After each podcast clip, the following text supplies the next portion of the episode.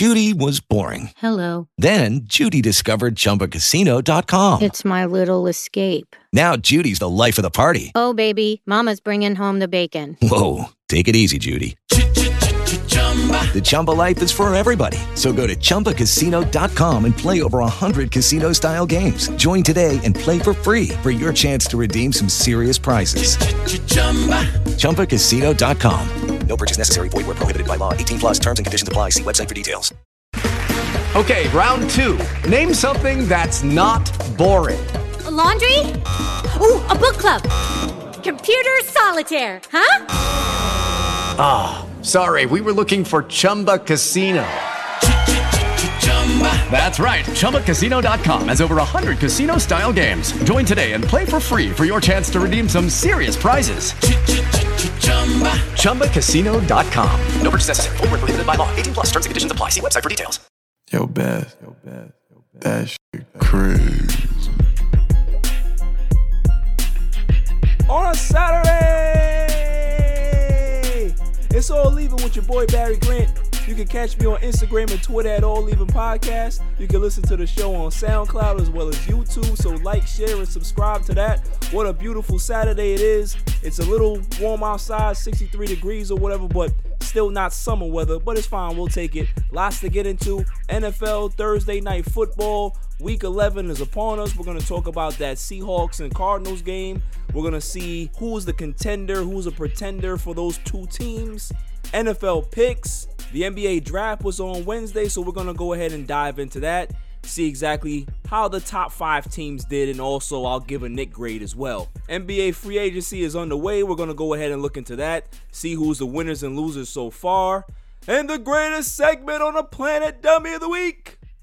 So let's just jump right into it. Week 11 is here in the NFL. Thursday night football, we had a good game between two very, very good teams. We had the Arizona Cardinals going against the Seahawks. Seahawks win this game 28 to 21.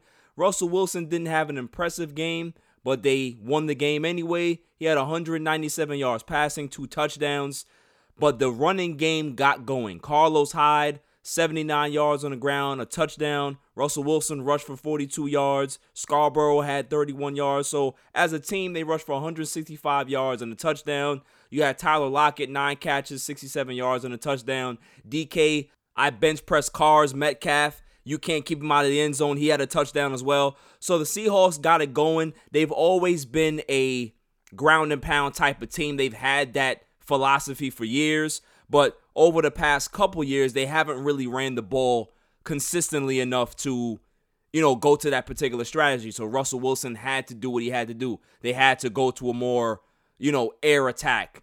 If they can be able to run the ball like this, they'll have some success. The defense didn't play all that bad either.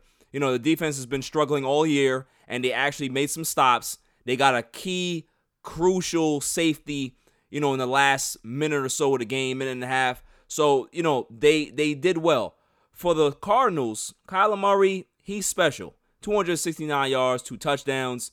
He was sacked three times, but he had a good game. Their running attack just could not get going. Kenyon Drake had 29 yards. Nobody can get anything going. Larry Fitzgerald, the old horse, eight catches, 62 yards. Hopkins had another pedestrian night. That's two nights in a row. So they're starting to key in on Hopkins. They have to find a way to get him open, get him in space. Uh, but for both teams, listen, both teams are good. The Seahawks are seven and three now. Cardinals are six and four. The Seahawks are more of a contender than the Cardinals are. I think the Cardinals are like a year ahead of schedule. They have a lot of talent. And once Chandler Jones comes back next year, they're going to be flying. They're going to be all over the place. They have a lot of potential. I love what uh, is doing. He's a good young coach. He's a smart mind. I like him. He has everything in order. He was the right hire. You know, obviously, a lot of people criticized him when it happened, but he has proven his worth here. For the Seahawks, like I said, defensively, if they can be able to close the gap a little bit defensively and make some stops, get some stops on that end, they have a chance to contend. But if they're not going to get any stops, they're not going to go far because you need a defense that can be able to take the ball away, one, and get timely stops. They haven't been able to do that all year, and it's because they have one of the best quarterbacks to ever play this game behind center is why they're winning games. So if they can be able to get some consistency on that defensive side, they're going to have a chance to really be a special team and a team that contends for the NFC crown.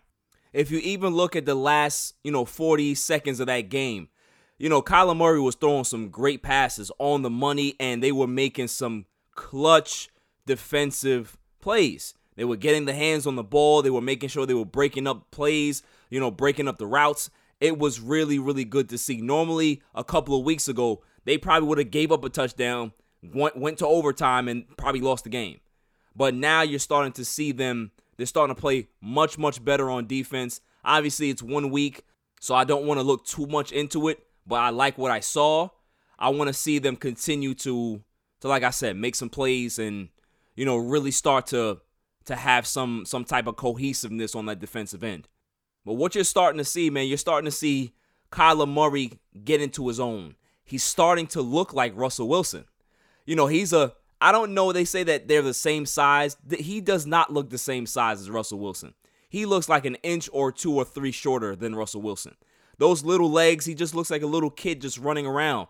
But he has an arm, man. He knows how to deliver that football. And the fact that he's so little, he has that quick release. I, I love watching Kyler Murray play. Like every time the Cardinals are on TV, I have to watch him. Not to mention they have DeAndre Hopkins. Not to mention they still have Larry Fitzgerald. Like they still have guys that are really, really like great guys. You know what I mean? Great teammates, great professional athletes. They just do things the right way. And this team, this team is on the rise, man. I think I think the Cardinals within the next two or three years, man, you're gonna start talking about them like how you talked about the Green Bay Packers, like how you talked about you know, the Seattle Seahawks, like how you talked about the 49ers a couple years back. Like they're to be that team. All right, let's get into it. Let's get into these NFL picks for week 11. Let's go. First game we have out the gate is going to be the Cowboys and Vikings. Cowboys are 2 and 7, Vikings are 4 and 5 and they're the hottest team in football. I got the Vikings winning this game and winning this game easily, 32 to 15. There's no way they're going to be able to stop Dalvin Cook. Dalvin Cook may end up rushing for 275 yards by himself. As a team, they may go for 350. It's just, you know, the, the Cowboys defense has been playing better, but they're still giving up big yards on the ground. You know, everybody's saying, hey, you know, the Cowboys, they're starting to look a little better, but they're still giving up 200 yards on the ground, 250.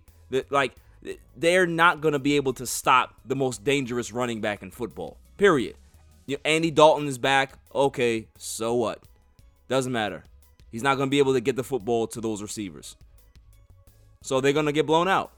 They're going to be 2 and 8 and on to next season. They need to start focusing on next season.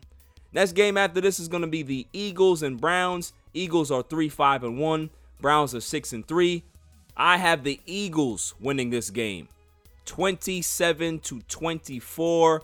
I just believe that Carson Wentz is going to do just enough to get them over the hump. I don't believe in Baker Mayfield. I think Baker Mayfield is a terrible quarterback. The only thing that saves this team is that defensively they can be able to get after the quarterback. Myles Garrett, he's he's having a, a very very good year. If they can get pressure on the Eagles, they can be able to possibly have a chance. And this is why I have the game pretty pretty close.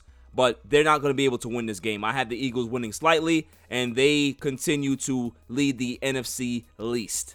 Next game after this is going to be the Falcons and Saints. Falcons are 3 and 6, Saints are 7 and 2.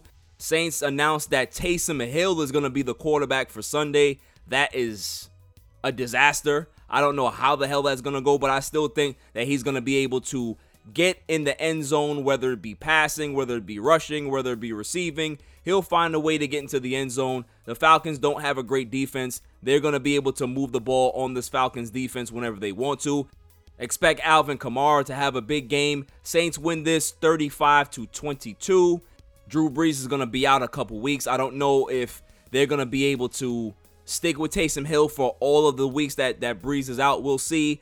I think that Jameis deserves a shot, but I don't know if Sean Payton and them are, are to go that route all because they gave Taysom Hill a ton of money to just be a gadget guy. So obviously they're to have to throw him in there and have him earn his money, I guess. I, I don't fucking know.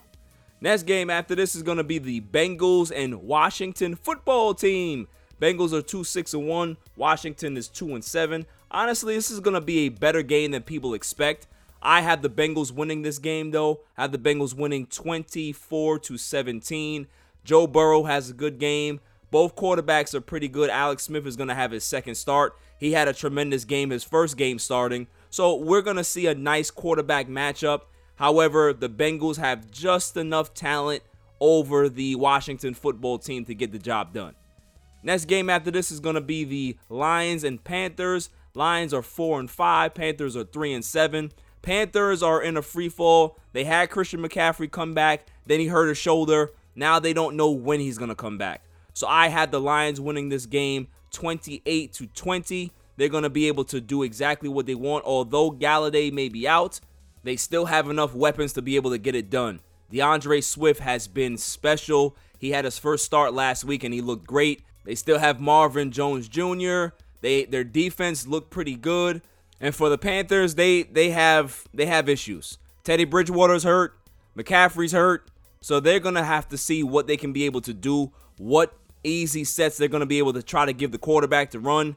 It's it's not gonna be easy, and they need to figure out something quick because it, it may end up be a beating. Next game after this is going to be the Steelers and Jaguars. Steelers are the best team in the NFL at 9 and 0. Jaguars are one of the worst teams in the NFL at 1 and 8. Steelers win this game 37 to 20. It won't even be close. Ben Roethlisberger is going to have a good game, 275 yards passing, three touchdowns. They'll be able to move the ball effectively on the ground. I say that Conner probably goes for 75 yards on a touchdown.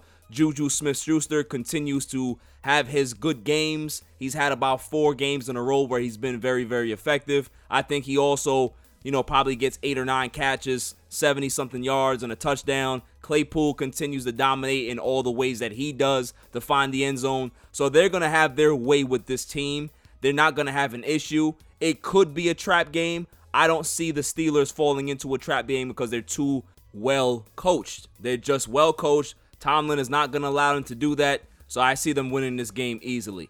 Next game after this is going to be a good one between the Titans and Ravens. Both teams are 6 and 3. I have the Titans winning this game. I just believe that the Titans have a better team. They have the better quarterback right now, in my opinion. Tannehill is better than Lamar Jackson. They have the better running back. I don't think the Ravens are going to be able to stop Derrick Henry. Titans win this game 27 to 21. It's going to be a good game. However, the Titans will win and win by a small margin. Like I said, one team has to win, one team has to lose. Both teams are pretty well coached. They're very good, but I just believe that Lamar Jackson is going to struggle this game. He had a rough game last week, but listen, he was playing in a monsoon. Who cares? You can throw that game out. But this game, I feel he's going to be able to struggle because the the Titans, they can be able to get after you. They tackle well. They have good corners. So they're going to be able to close those running lanes and force him to make passes. He has not been a great passer this year. So we're going to see exactly what happens. If they can't run the ball and their passing game has not been great, they're going to have issues. And this is why I got the Titans winning this game. Next game after this is going to be the Patriots and Texans. Patriots are 4 and 5, Texans are 2 and 7. I had the Patriots winning this game 30 to 24. Cam Newton has had some good games in a row. I think he's found a good receiver that he has some rapport with. Jakobi Meyers. They're gonna be able to to get get it going. The running attack looked pretty decent last week as well. So if they can be able to continue to ground and pound and control the line of scrimmage, control the time of possession, they're going to be able to win this game easily because the Texans can't stop a nosebleed. They can't stop anybody. So if you can be able to just beat them into submission, they will give in. You know, they have Watson, that's it. Offensively, they have they have Cooks, they have Cobb, but when you're down 21 points and you have to work yourself back, that's the problem with the Texans. Is that they always get down quickly. So if they can be able to kind of keep the game close, maybe, maybe they have a shot, but I don't see them keeping this game close at all. Beating, beating, beating. Next game after this is going to be the Dolphins and Broncos. Dolphins are a surprising 6 and 3, Broncos are 3 and 6. Broncos are not going to win this game. I had the Dolphins winning 30 to 27. Tua Tagovailoa continues to impress. They're going to be able to run the ball as well. I think the kid Ahmed, He looked good last week. I think he's going to have another good game. They have a great defense. They're going to be able to get to Drew Lock. I don't, I don't even know if Drew Lock is going to play. He has some issues going on right now, injury wise. So if Drew Lock can't go, they're really going to have an issue. Uh, their running attack for Denver has not been effective, and they're not going to be effective on Sunday as well because that Miami defense is scary. They're fast, and they get up in your ass. Oh, that rhymed. That was nice. Uh, next game after this is going to be the Jets and the Chargers. Jets are the worst team in football at 0 9. Chargers are 2 7. Darnold may not play. It's it, it seems like it might be you know the last rites for Sam Darnold in New York. It's very very sad. They've destroyed this kid. He has so much potential. I had the Chargers winning 30 to 15. Justin Herbert went and chopped off his hair. I don't know if that's going to be a negative thing for him. You know, you, you ever heard of Samson? He may have just like ruined his season. Maybe he has a disaster game at quarterback and looks terrible because he cut his hair. I don't know. Hopefully it's not that, but if he if he doesn't have a bad game, Chargers win this game easily. I think Kalen Ballage is going to have another good game on the ground. He's had 2 weeks in a row where he's he's ran the ball phenomenal. They may have a viable option here on the ground if he continues to play like this. Next game after this is going to be the Packers and Colts. I think that this game may be the game of the week. Packers are 7 and 2, Colts are 6 and 3. Colts have one of the best defense in all of football, but this is a Aaron. Aaron Rodgers. I got the Packers winning, but it's a close game, 20 to 17. Aaron Rodgers finds the end zone twice. Davante Adams is going to have a struggle because those cornerbacks get up in you. They get up in you and they're very physical. So Aaron Rodgers may have to do some some magic this game, but I do have them pulling this out. This is going to be a great game. It's going to be a great defensive struggle as well.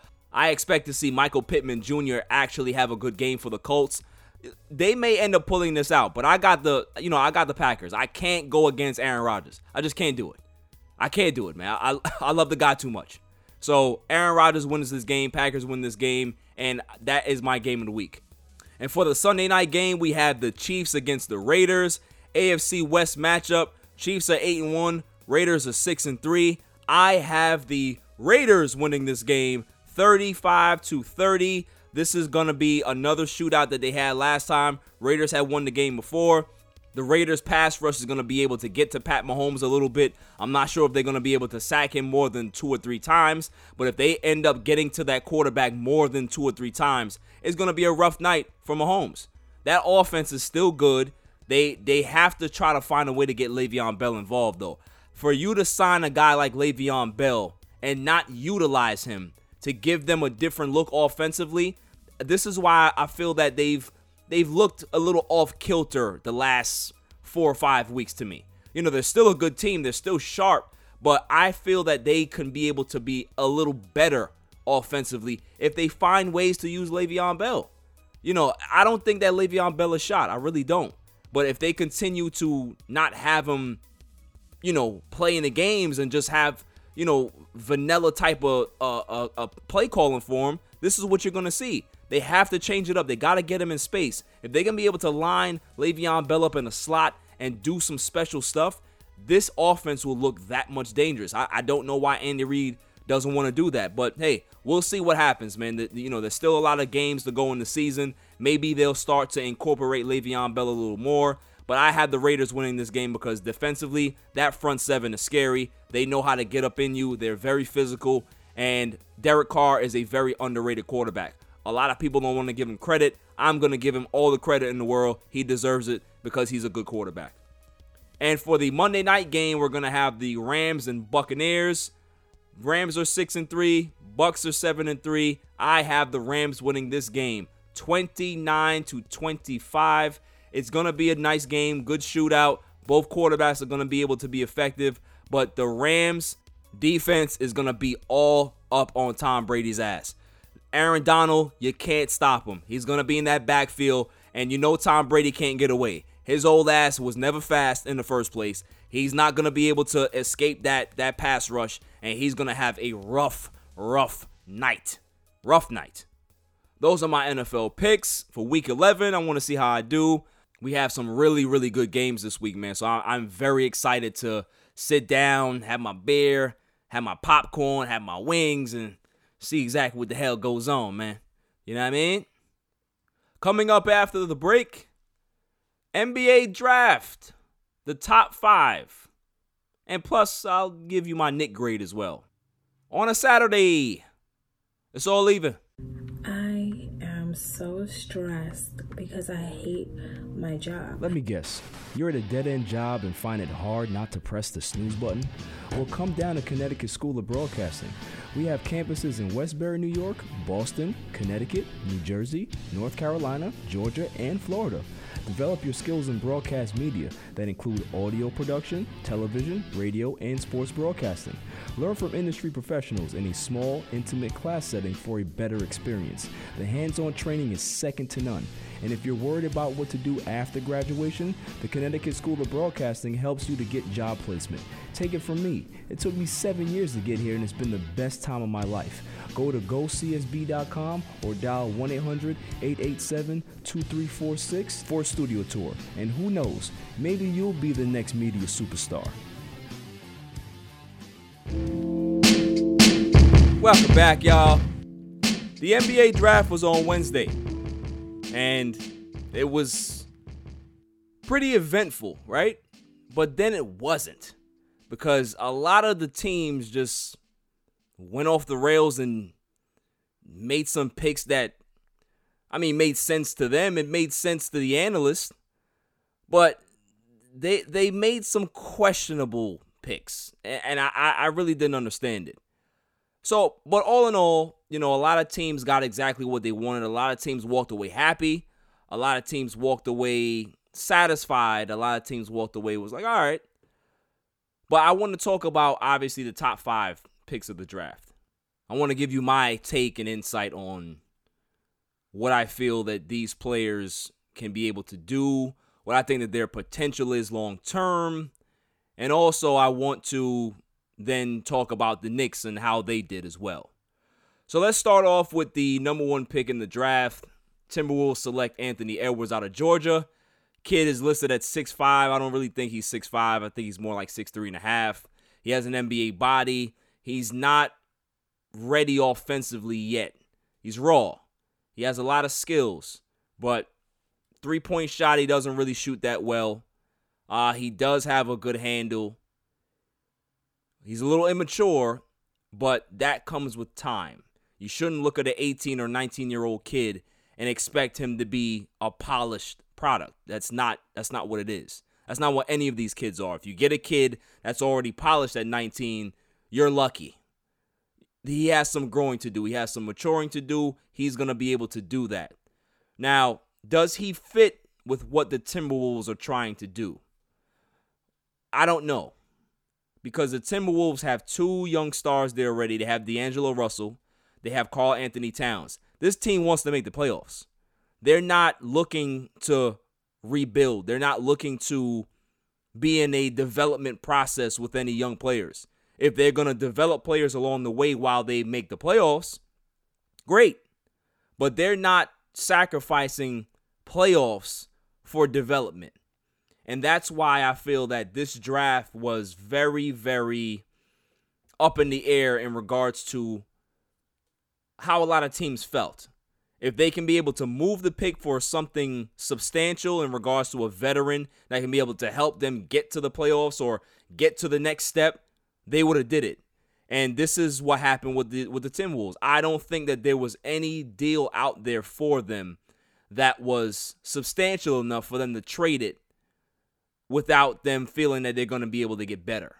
They weren't going to get better trading the pick for some marginal veteran. No, they needed a superstar back, a Devin Booker, a Ben Simmons, you know, a De'Aaron Fox, somebody like that. But they couldn't they couldn't pull the trigger. They couldn't get anybody to bite. So drafting an Anthony Edwards was the safe pick, I guess. Can he be able to develop into a superstar? I'm going to say no. I don't think Anthony Edwards is going to be a superstar. I think he's going to be a very good player. I think he's going to be a special talent. He may make a couple All Star teams, but in regards to superstar, there's only a few superstars in the NBA anyway. So is he going to be a LeBron James? No. Is he going to be a Kawhi Leonard? No. Is he gonna be Giannis Antetokounmpo? No. Is he gonna be Steph Curry? No. Will he be Paul George? Possibly, yes. Can he be a DeMar DeRozan? Absolutely. So you can have tier B, tier C guys that are still very good players. That doesn't mean just because he's a number one pick, he's going to be a bust because he's not a LeBron James. It has nothing to do with that. It was a very unique year in regards to these picks. There was no clear cut number one. And you saw that with how these teams picked. So that's that's my thing. I don't think Anthony Edwards is going to be a superstar, but I also don't think he's going to be a bad player. He's going to be a guy that can be able to average anywhere around 17 to 23 points a game and he's going to have to work on his game defensively as well. If he's going to be a player that the Wolves need, he has to develop defensively. Number 2, the number 2 pick in the draft, the Warriors select James Wiseman. Big man out of out of Memphis, seven one, got a seven nine wingspan, has a nice 15 foot jump shot, can rebound, can pass, can block. He's left handed. He can do it all. He's the modern day big man.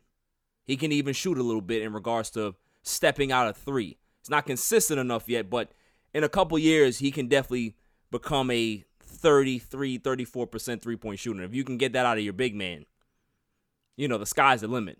The Warriors were the only team that could be able to draft him and not worry about him developing when they want him to develop. The Warriors are good enough to be able to have him develop at his own pace and still be contending, still compete for a top seed. Now, granted, Klay Thompson is now hurt. Klay Thompson tore his Achilles. He's going to be out a year. He's going to be out a total of two years since he tore his, his, his ACL back in the NBA Finals. So, you know, there's a lot of guessing that's going on, second guessing that's going on in Golden State right now. But they they traded for Kelly Oubre. Kelly Oubre is a very good player. He's not Klay Thompson, but he can be able to give them some some help, some relief in regards to what he can do. He's athletic, he can score, he's a good defender, he's a confident player. The problem is that Andrew Wiggins, can they be able to get anything out of him consistently enough to contend or have a chance to contend in the West? Now, the question is going back to James Wiseman, do I think that James Wiseman can be a superstar? And does he fit with this team? He fits well. He fits seamlessly. They need a big man. He can be able to do exactly what they want him to do. He can rim protect. He doesn't even have to be an offensive juggernaut right now. All he has to do is protect the rim, get some lobs, be a great rebounder, and run the floor. That's all they need. Can he develop into a superstar? I would say yes, but will he? No. I think James Wiseman is going to be an excellent big. He's going to be a guy that averages, you know, anywhere between 19 and 20 points a game, 22 points a game. He can be a double double guy. But is he going to be a superstar? No, I don't think that any big man in the NBA going forward will be a superstar. The game is not for them anymore. Guys like Joel Embiid, they don't they, they don't come often anymore because kids are not trained to be bigs anymore. They're trained to handle the ball, shoot threes. They're not trained as back to the basket type of athletes, type of type of players anymore. So can he be a superstar? Yeah, of course. But will he? In my opinion, no. I don't think he's going to be a superstar. I think he's going to be a very, very, very good player. Tier B, maybe even a low tier A guy. He can be able to possibly be a, a piece to a championship puzzle.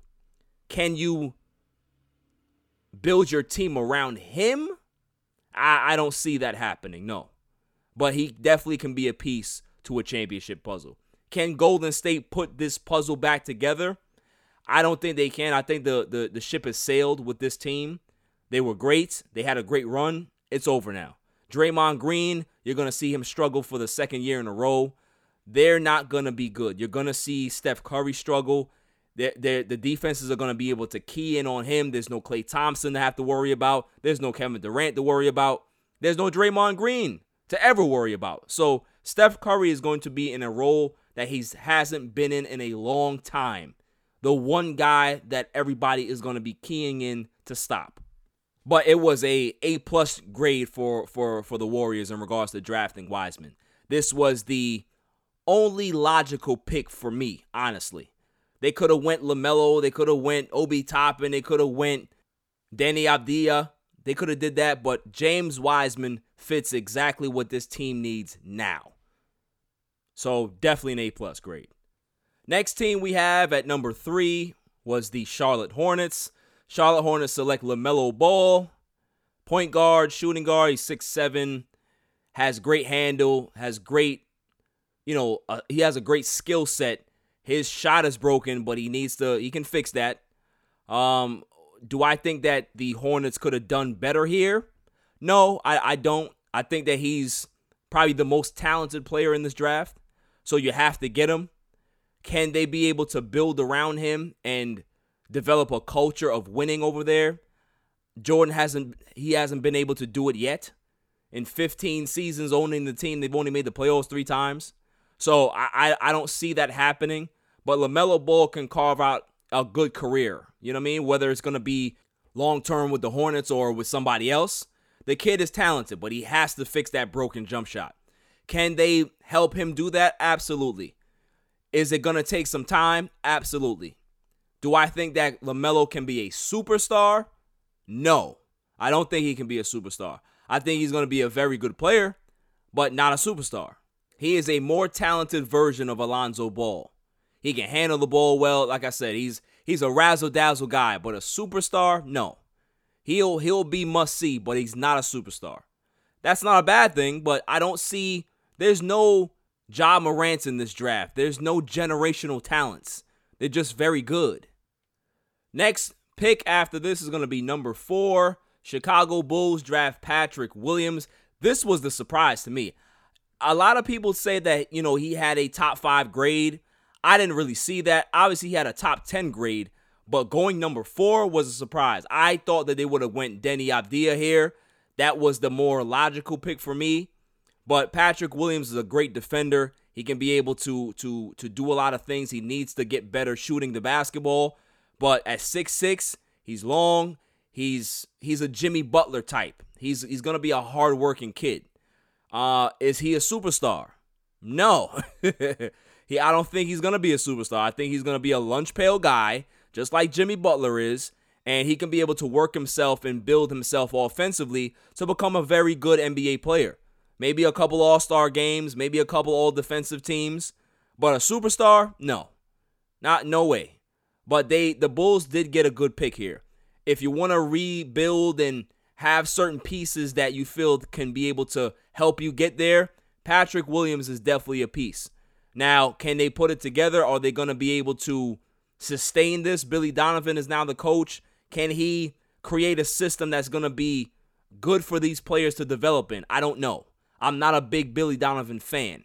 So we're going to see what happens with Patrick Williams, what happens with Coby White, what happens with Zach LaVine, you know, Lauri Markkanen. We're going to see. But Patrick Williams fits here. He fits seamlessly. I understand why they went here. But is he a superstar? Is he a generational talent? No, he's not. He's far from it. The next pick is going to be the Cleveland Cavaliers at number five. They took Isaac Okoro. Everybody was like, why? Why pick Isaac Okoro? This I thought here was going to be Obi Toppin. I thought Obi Toppin would be the pick here. They've been talking about Obi Toppin being a top five pick this whole time, and then they take Isaac Okoro. Listen, I know they need a small forward, but he's not a guy that's going to be ready anytime soon. He reminds me of Jonathan Isaac. That's who he reminds me of. And Jonathan Isaac took a while to develop for the Magic. You know, he got hurt. I think he tore his ACL, so he'll be back. But this is this is not a move I think Cleveland should have made. Obi Toppin is a guy that can score now. He can help you sell tickets. You know, it's it's but hey, it's Cleveland, so who really cares? Now, going to my superstar question. Can he be a superstar? No. He's not going to be a superstar. He's going to be a farmhand. He's going to be one of those guys that is a very good starter for 10 years, but he's not going to be a superstar. He's not going to be a star player. He's going to be a very good, serviceable guy. That's that's where I see his stock going. Could I be wrong? I could be wrong about all of these guys in the top 5. But I don't see it. I don't see it. And I don't understand why they went this high and got him. So, you know, uh, Cleveland Cleveland does what Cleveland does. They've only gotten a couple draft picks right in their history. LeBron James, Kyrie Irving, and a couple guys back then, Larry Nance. But other than that, I mean, this is Cleveland we talking about here. This is the Cavs. And the Knicks. The Knicks at number eight. How did the Knicks do? Well, the Knicks drafted Obi Toppin. I think the Knicks made out well because the Knicks can be able to now do a little bit more. They have a guy who's athletic. He's long at 6'8, 6'9. He can play the power forward position. If he is able to get a little quicker laterally, defensively, he can be able to play some small forward. Obi Toppin reminds me of Kyle Kuzma defensively, not offensively, defensively. He if he needs to learn how to move his feet better. But offensively, the guy's a bucket. He can hit the three, he can score in transition, he dunks everything, and he has a lot of upside. I think that Obi Toppin has a good chance to be the rookie of the year. Is Obi Toppin a superstar? No.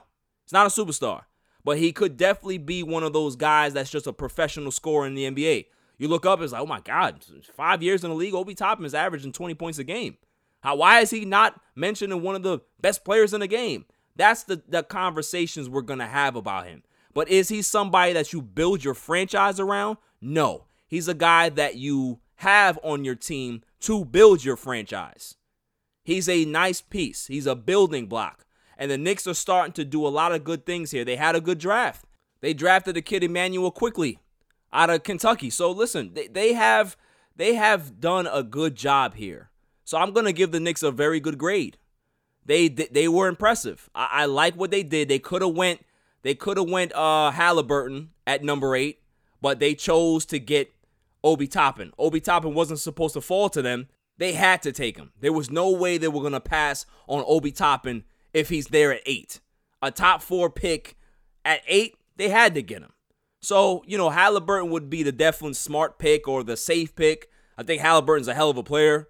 Uh, he's going to be a good player as well. Uh, Obi Toppin, Obi Toppin was the right choice. Now, if I'm going to say who's the sleeper in this draft to actually ascend and be that special talent, it's definitely going to be Cole Anthony. I think Cole Anthony is going to be phenomenal. Um, he's a dynamic scorer. If he didn't get hurt in college, and was on that bad Carolina team, we'd be saying different things about Cole Anthony. The other guy I think is Jaden McDaniels. He got drafted by Minnesota at 28.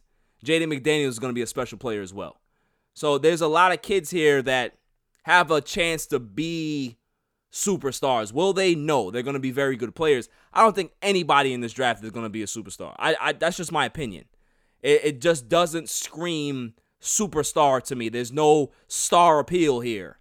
There's just good players, and that's fine. You're going to have drafts like this where every player is not going to be looking like a Zion or Ja Morant or LeBron James or Dwyane Wade. It, it's fine. Not every NBA player or not every NBA draft is going to be filled with megastars. That's not the way it is. But they're good building blocks to build a good team. You need these guys. They're going to be professional athletes and professional basketball players for 10 to 12, 13 years. A lot of these guys are going to have long careers in the NBA, and that's what you're looking for. Sometimes you don't get the superstar, but you get the really good organizational stud that sticks around, does things the right way, and you have him for 14, 15 years. And you're like, oh my God, this guy deserves to be in our Hall of Fame, not the actual Naismith Hall of Fame, but the team's Hall of Fame. So you know, kudos to these kids, man. They they this was a solid draft, like I said, but it was there's no clear cut superstar. There's no there's no clear cut pick or fit. We're gonna see how these players look in the next three or five years. If maybe we were wrong, maybe if I was wrong, I, will I'll fess up to it if I was wrong. If somebody becomes the next Carmelo Anthony or LeBron James or whoever, I'll fess up to that. That's fine because these kids are going to be the ones that prove us wrong. They're the ones that have the ability to do that. Scouts can say whatever they want to say at the end of the day, but the kids are the ones that actually make the decision on if they're going to be superstars or not. So we'll see what happens, man. Coming up after the break, NBA free agency frenzy has started. And we got to talk about it because there's a lot of moves that happen that's very good. There's other ones that just scratch your head like usual. On a Saturday, it's all even. Yo, yo, what up? It's your boy DJ G Money representing that Flip the Script podcast. But listen, right now I'm listening, I'm tuned in, I'm tapped in to a brand new podcast called the All Even Podcast with my man Barry Grant. Yo, B, what's up, man? Congrats on the new podcast. I'm listening right now, I'm tuned in. Fire, fire, all even. We here, let's go. Welcome back, y'all. NBA free agency is here. There's a lot of great things that has happened already. A lot of crazy moves, a lot of shocking moves, a lot of good moves. You you, you always have like a mixture come free agency time. So let's go ahead and go into it. Let's break it down. Obviously, there's yeah, I'm not gonna break down every single move because there's been tons of them, but we're gonna go through the most noteworthy ones. Uh, the Lakers, they go ahead and steal NBA reigning defending six man of the year, Montrezl Harrell from the basement dwelling clappers. I mean Clippers. This is a good deal for them. I was shocked that they actually pulled this off. I don't know how they pulled this off because Montrezl Harrell was never in their, you know, their short list of players that would would be able to accept a deal like that. Coming off a six man of the year, you would think that the market would have been pretty heavy for him, but I guess he wanted to to get a championship. And sticking it to the Clippers, this one hurts the Clippers, man. This one is this one is tremendous. This is a big, big uh, get for the Lakers. Uh, I I don't know how they're gonna be able to fit him in, but we're gonna see how it works. Offensively, he fits well, but defensively, he's never been a great player. He's 6'8", he's very undersized as a five, undersized as a four, and he can't really move his feet that well. He's great in the pick and roll, but offensively, but defensively, he doesn't really move his feet well. So we're going to see a lot of Anthony Davis at the five, maybe Montrezl at the four, or maybe you see Anthony Davis take a breather and they put Montrezl at the five.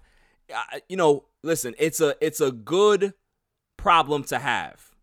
The fact that he's on a you know he's on a, a, a two year deal with a player option who knows if it doesn't work out by midseason, maybe they get rid of him, maybe they they try to find somebody else. I I like the move because if you can be able to align yourself offensively with a whole bunch of talent, then you can be able to give LeBron James a little breather. They have Dennis Schroeder. They they, they signed uh, Wesley Matthews. So the Lakers have done very well for themselves. If I'm gonna give them a draft grade, I definitely give them an A minus. Uh, you know, they need to get a little bigger on the perimeter. They lost Avery Bradley to the to the Miami Heat. He signed for five years, eleven million dollars, which is a good get for the Miami Heat. But going back to the Lakers, they they have dynamic weapons offensively now. Now they have to kind of gather themselves defensively because they lost Danny Green. They lost Avery Bradley. They lost Dwight Howard. How are they going to be able to fill that gap? Dwight Howard signs with the Philadelphia 76ers, one year deal worth $2.6 million. It's a non guaranteed deal. I don't really understand why he did this. I, you know, he he had tweeted out that he's going back to the Lakers.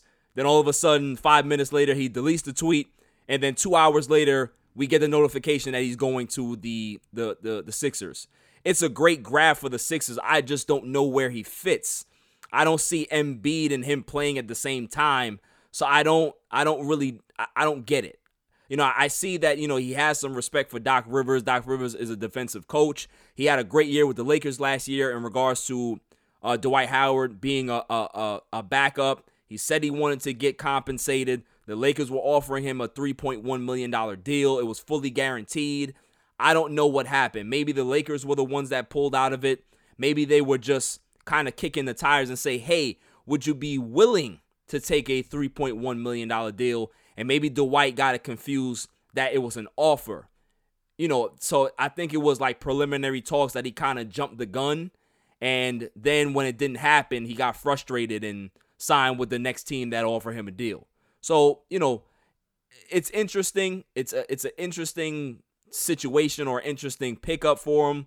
We'll see what happens. We'll see how that works out. Uh, you know, I'm gonna give that I'm gonna give that a B minus, B minus grade. Dwight Howard, he's about to be 35 years old. He can still defend, so he he'll help them. But I, I don't see I don't see how it's an actual perfect fit.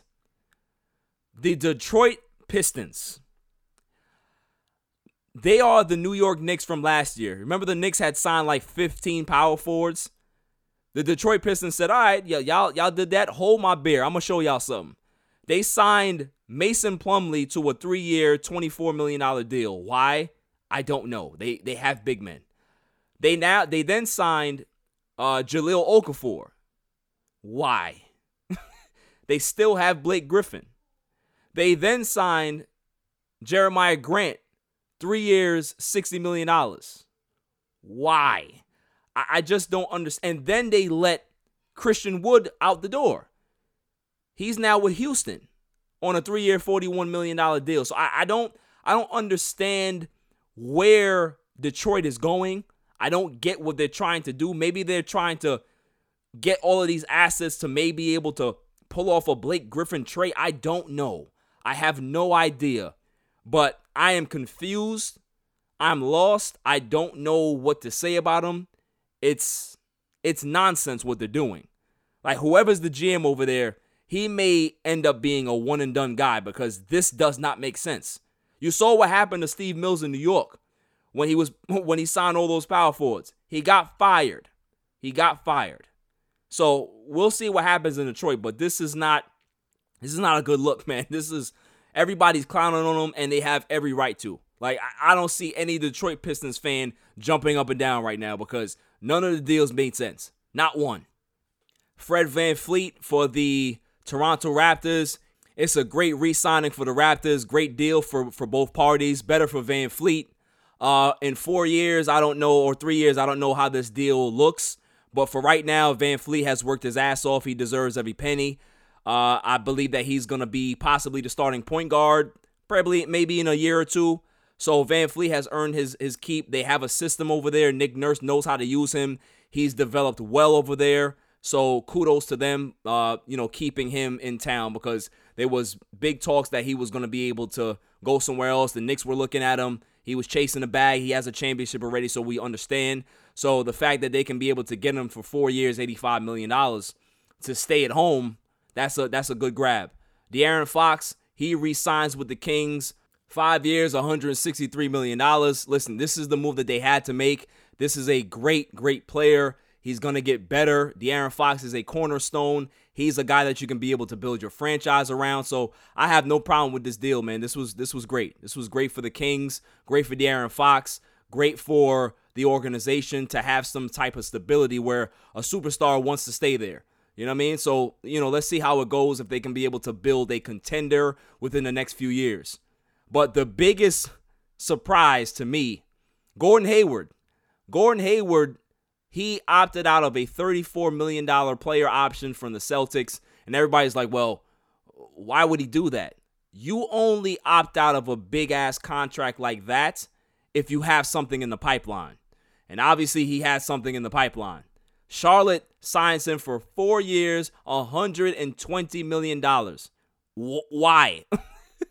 what is Michael Jordan doing? Can this guy get anything right when it comes to evaluating, scouting players. I don't get it. Yes, he drafted LaMelo Ball. Great pickup. But then you go ahead and do this. So for every good move that you do, you do 15 bad ones. Four years, $120 million for Gordon Hayward. He hasn't been healthy in two years. Why? Why does this make sense? How does this make sense? Gordon Hayward right now is the biggest crook in basketball. Biggest crook in basketball. He shafted Michael Jordan into believing that he was a superstar, and Jordan bought into it. oh my God. The Hornets, they continue to just confuse people. I, I, I don't get it. I don't get it. You can't cry that you don't have any money now, Jordan, as a franchise, because you're the one making bad contracts. You're the one making bad, bad deals. You're signing off on these bad deals. Another bad deal that I love. Marcus Morris signs a four-year, $64 million to stay with the Clippers. I'm going to say that again. Marcus Morris signs a four-year, $64 million deal to stay with the Clippers. How did he fleece them?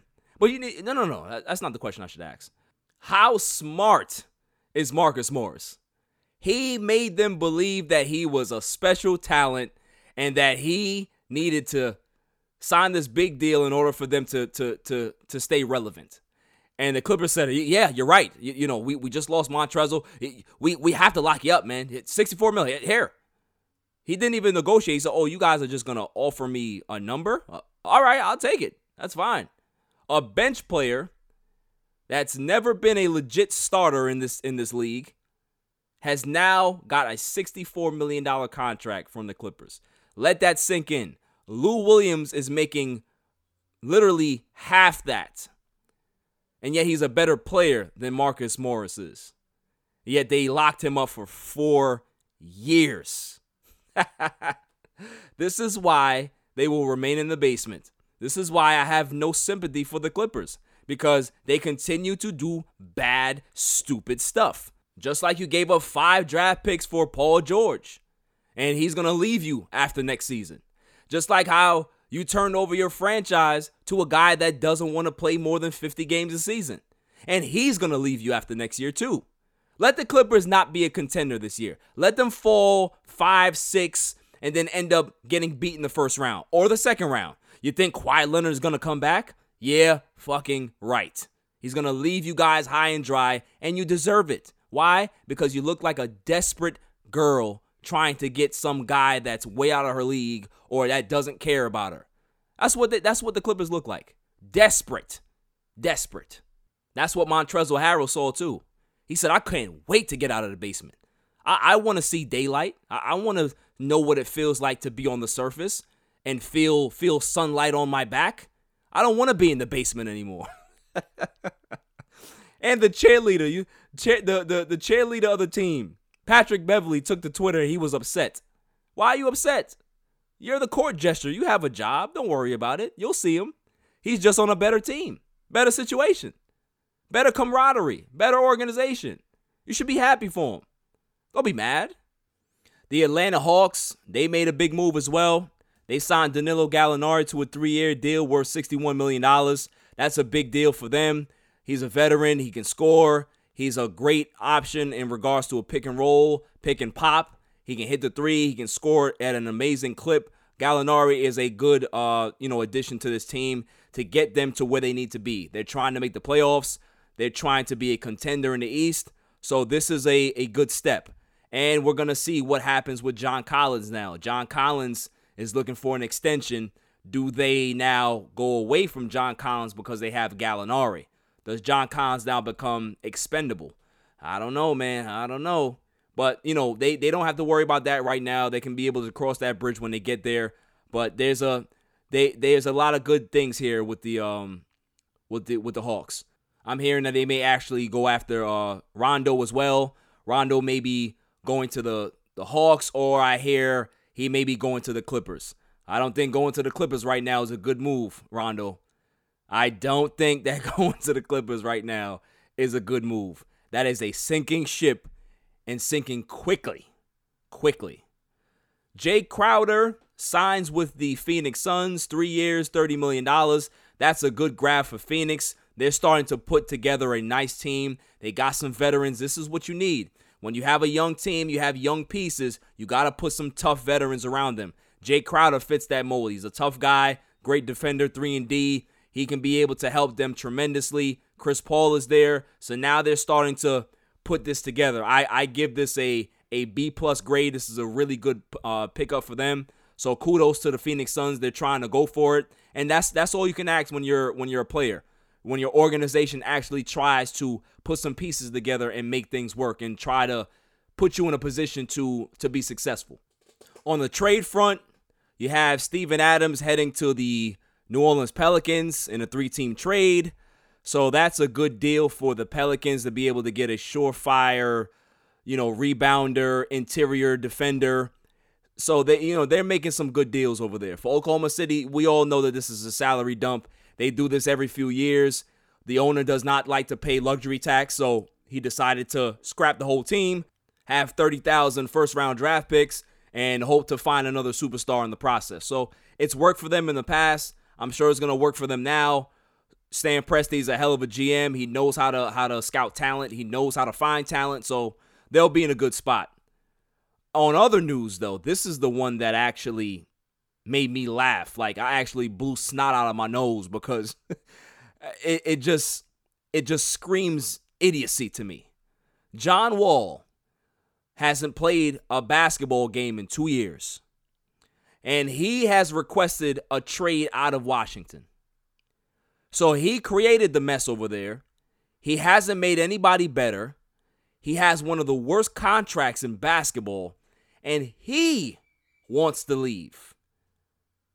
If I'm Washington, I let him sit there and rot because nobody's taking that contract unless you're to do a player swap Westbrook for for uh, Wall. It's not to happen. And the Rockets are not to do it. So there's no team in the NBA that's willing to take on that bad of a contract unless you're willing to attach six first round picks to that contract. If the Knicks were smart, they'd be like, all right, I'll take John Wall, but I need the next five first round picks from you. And then we can pick swap the last two probably. But I'm not taking anything less. He is a terrible leader. He's a terrible, you know, individual in regards to his behavior.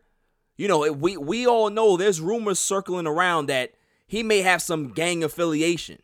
You don't want that around your team. You don't want that around your franchise. He's not a good guy. He's never portrayed himself as a good guy. And why would you want that? Why would you want a bad guy on your team that's making 40 plus million dollars over the next three years? Nah. Let him stay there. Let him rot. If anybody deserves to demand a trade, it's Bradley Beal. Let Bradley Beal get the hell out of here. He deserves better than to be partnered up with John Wall for the next four or five years of his career.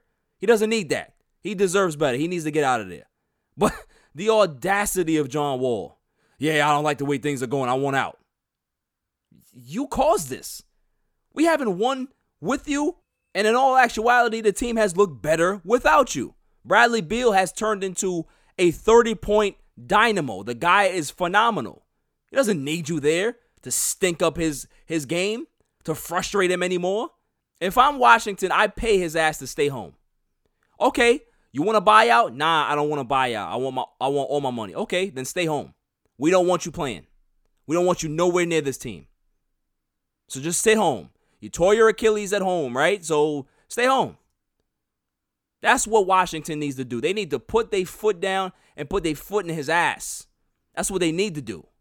John Wall requesting a trade after you destroy that franchise. Give me a break. All right, man. Coming up after the break, the greatest segment on the planet, Dummy of the Week. On a Saturday. It's all even. This is a public service announcement. Down in your luck? Tired of being curved? Sick of going out with the fellas and being the only loser without a lady? Well, I got something for you. It's called Sex Panther. Legend has it that it's made out of real bits of real panther, so you know it's good.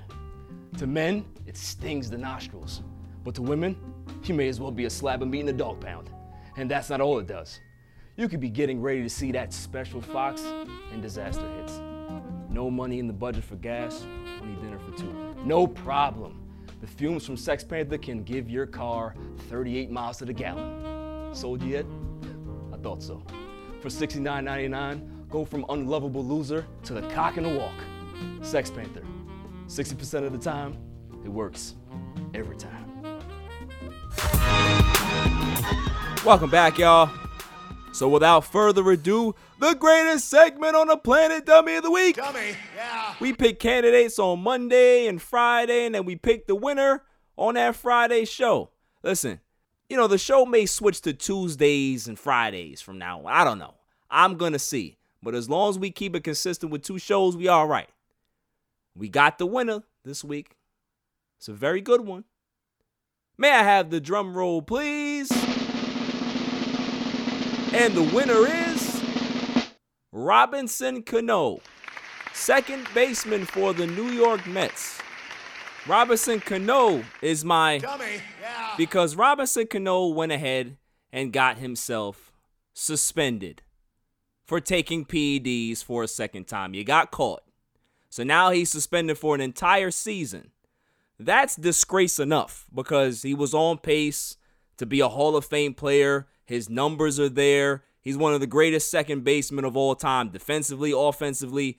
He has the total package. That's not the shame here, though. The fact that he got busted with PEDs for the second time, suspended for an entire season. What the sad part is that his entire $24 million contract is now null and void. so was it worth it? Was it worth it taking that needle, taking that syringe and sticking it in your ass? Now you ain't ha- now you don't have your 24 million dollars. Was it worth it? That's all I'm asking you. Like yo, sometimes dudes got to realize that getting caught ain't ain't worth it, bro. Just take the 24 million dollars. If you wash, you washed. You'll get your money. They'll end up probably negotiating a buyout for you, but at least you'll get something. You got to take the steroids or the PEDs to make sure that your body's healthy enough to even compete and play a full season in the major leagues. If you got to do that, it's time to hang it up. But the fact that you got bagged and now you have no money for this upcoming season. Not saying that, yeah, listen, you've made a ton of money in your career. You're not broke. You're not going to be in the street. But the fact that you allowed a team to be able to say to the commissioner, yo, do we have to pay this check right here? No, no, no, y'all good. He cheated, so y'all could be able to just write that off. That's crazy to me. How stupid do you have to be? Listen, there's a lot of times where bad things happens to the Mets. Bad things always happen to the Mets. However, this is one of those like God sends situations where it's like the first reaction is like, "Oh my God, Robinson Cano, what, what, what'd you do?" And then once you actually like sit back and think about, yo, hold on, wait, wait, wait a second. So if he's suspended for the whole season, and they said that we don't have to pay him, yo, that means that we can get another player. Hey, it turned from anger, sadness, shock to total jubilation. Nobody in New York right now is angry. You would think that it'll be front page news and, you know, this will be the talk of the sports world and everybody's dissecting it and breaking it down and trying to, you know, gain some sense or why he did it, have an interview with him on TV and find out what's going on. You know, the, the Mets have to do a PR thing and say, hey, you know, this is what happened, or he has to have a team come out and do some PR tour and try to clean up his image. Nobody gives a shit. Why? Because there's utter jubilation. It's like Steve Cohen has given us luck that we've never had before. If this was the Wilpons, I somehow I believe that Robinson Cano would still be getting paid. That's the Wilpon curse, right? But the fact that we have a new owner now, it's like things are different. So I, I, I don't know how to react as a Met fan, but hey, we'll take it. So if you want to go ahead and forfeit $24 million and allow us to win a World Series without you, man, you're actually the best teammate and the best player that we've had in this organization for a long time. You are willing to sacrifice yourself. you're willing to sacrifice yourself and sacrifice all of the money that you're supposed to earn to have this team win and be better without you. That is a great person. So don't let anybody tell you that you're not a great man, Robinson Cano. Don't let anybody tell you that you're not a great humanitarian. Don't let anybody tell you that you're not a role player for what you need to show these kids to say, hey, listen, you need to sacrifice for your team like I did. Yo, if any, if this happens and the Mets end up in the World Series, they may lose or whatever, or they, or, or if hell freezes over and we're in another dimension, if we're in Earth 9 and the Mets win a World Series, Robinson Cano deserves the MVP. He deserves the MVP for the regular season. He deserves the MVP in the playoffs and the World Series because without Robinson Cano, none of this will be possible. None of this will be possible. So, Robinson Cano, you may be the loser right now because you lost all of this money, but you're a winner for Dummy of the Week. And you'll also be a winner for the year if the Mets win the World Series. That's all for this show. I'll see you guys next week, whether it be on Monday and Tuesday. I think I may move the show to Tuesday just until the NFL season is up. You know, I want to cover that Monday night football game that following day. So, you know, I think that's how we'll do it going forward. So until then, stay safe, stay cool. Peace. You can catch me on Twitter and Instagram at All Even Podcast. Listen to the show on SoundCloud and check out my YouTube channel, All Even Podcast. And don't forget to share, like, and hit that subscribe button. With Lucky Land slots, you can get lucky just about anywhere. Dearly beloved, we are gathered here today to. Has anyone seen the bride and groom? Sorry, sorry, we're here. We were getting lucky in the limo and we lost track of time. No, Lucky Land Casino, with cash prizes that add up quicker than a guest registry. In that case, I pronounce you lucky. Play for free at LuckyLandSlots.com. Daily bonuses are waiting. No purchase necessary. Void where prohibited by law. 18 plus. Terms and conditions apply. See website for details. Lucky Land Casino asking people, "What's the weirdest place you've gotten lucky?" Lucky? In line at the deli, I guess. Aha, in my dentist's office. More than once, actually. Do I have to say? Yes, you do. In the car before my kids' PTA meeting. Really? Yes. Excuse me, what's the weirdest place you've gotten lucky? I never win and tell. Well, there you have it. You can get lucky anywhere playing at LuckyLandSlots.com. Play for free right now. Are you feeling lucky? No purchase necessary. Void where prohibited by law. 18 plus. Terms and conditions apply. See website for details.